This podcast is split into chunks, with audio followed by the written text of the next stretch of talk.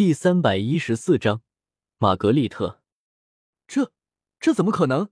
一个树枝就挡住了我的剑，而且丝毫没有断裂的痕迹。迪尔傻眼了，愣在了原地，完全想不明白到底怎么一回事。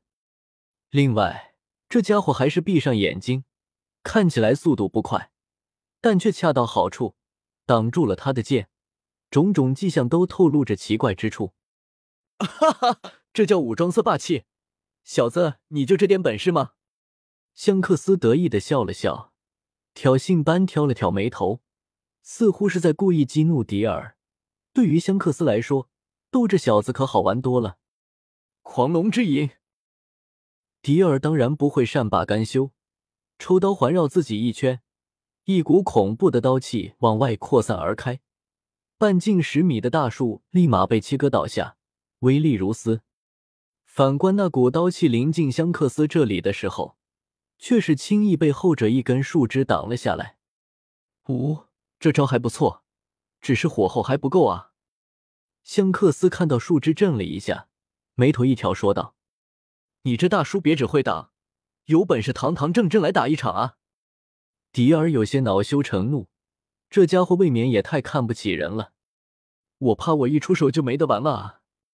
香克斯摊了摊手，无奈的说道：“尽管来。”迪尔本想说“尽管来”就是了，一句话还没说完，一阵狂风袭来，一根树枝停留在他脑门的一厘米远。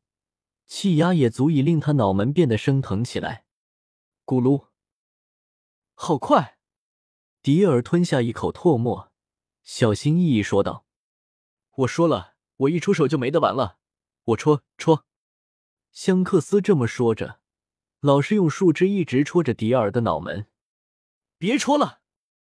迪尔被这家伙弄得大怒，吼了起来：“哈哈，小子，你输了，乖乖拜我为师吧！”能做我徒弟，你可是赚翻了。”香克斯笑着说道。“好吧，愿赌服输，我愿意拜你为师。只是你什么时候才送我离开这里？”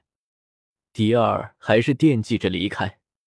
等你什么时候可以走过这木人十二星宿阵，你就可以离开了。”香克斯笑着说道。“十二关，这得何年何月啊？”迪尔刚才第二关都被砍成半条人命，更别说这十二关了。我不管，小徒弟，赶紧去给师傅打个野味，弄不好今晚不准吃饭。忘记告诉你了，这里的野味可不好打哦。香克斯就地躺了下来，悠然自得的说道：“你！”迪尔气得想一巴掌拍死这家伙，太无耻了！怎么会有这么无耻的师傅？再说了，也未有多难。九蛇岛的岛屿上，有这几个巨大的蛇头，山峰上雕刻着苍劲有力的“九蛇”二字，里面是茂密的热带雨林，地势险峻，是易守难攻的好地方。叶天秀来这海龙神号，历经了一个星期的时间，总算是来到了九蛇岛。进入到了热带雨林的九蛇岛。立马感觉气候都变得炎热了起来。这里到处都有着茂密的植物、巨大蘑菇，还有各式各样的庞大野兽。想当初路飞一过来吃了个蘑菇，差点就没有给毒死过去，所以叶天秀断然不敢尝试的。再说自己没事，干嘛要去试这玩意？什么人？一道娇喝声传来，叶天秀脚步一顿。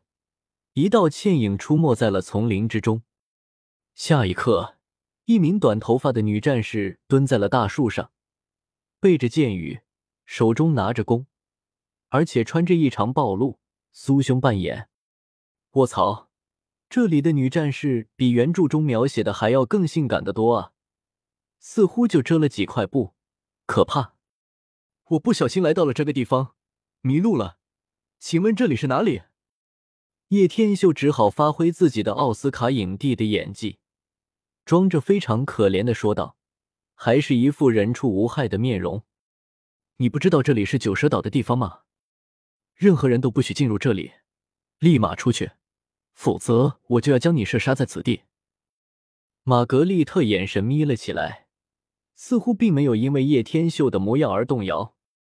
姐姐，我真的好饿，我好几天没吃饭了。叶天秀依旧是非常可怜的模样。玛格丽特犹豫了一下，莫非真的只是迷路的？当下掏出一根剑，故意瞄偏离几厘米。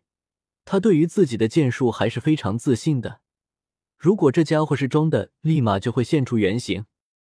咻！叶天秀低下脑袋，眼眸眯起。他的见闻色霸气，早就预料到这短暂的一幕，因此丝毫不惧。一支箭稳稳落在了叶天秀的手臂旁边的泥土上，立马吓得他连连后退。不得不说，叶天秀的演技果然是影帝级别的。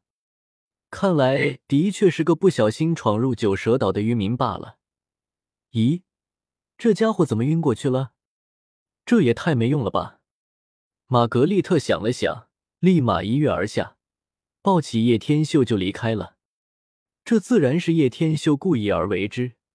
如果不晕过去，怎么有借口进去九蛇岛的内部呢？九蛇岛的居住地错落有致，而在一处房间内。许多各式各样的女人都过来围观叶天秀。叶天秀感觉自己现在的处境就跟路飞当时来到九蛇岛的情况差不多，唯独不同的是，路飞是不小心，叶天秀是故意而为之罢了。好奇怪，总感觉这家伙不太和我们一样，为什么他的胸不会挺起来？对啊，好像没胸似的，好奇怪。废话，老子是男人。能有你们胸大吗，玛格丽特？你怎么把这家伙带回来了？要是给女帝大人知道，会饶不了我们的。蘑菇头专门搞研究的女生连忙说道：“打算这家伙醒了，就让他走，应该不会让女帝大人知道的。”玛格丽特连忙说道。这时候，人群中花婆婆走了过来，周围的人连忙让出了一条道：“哎呀，造孽啊！”这里怎么会有男人在这里？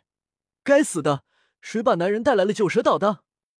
花婆婆一眼看到叶天秀的时候，立马傻眼了，当下也是吓了一大跳。男人！全场不由得惊呼了一声，特别是玛格丽特，当得知叶天秀是男人后，立马涌现出了更加浓厚的兴趣。原来男人长这样吗？的确有很多地方不一样的。可是，如果是男人，要是让女帝大人知道，岂不是要处死他？本章完。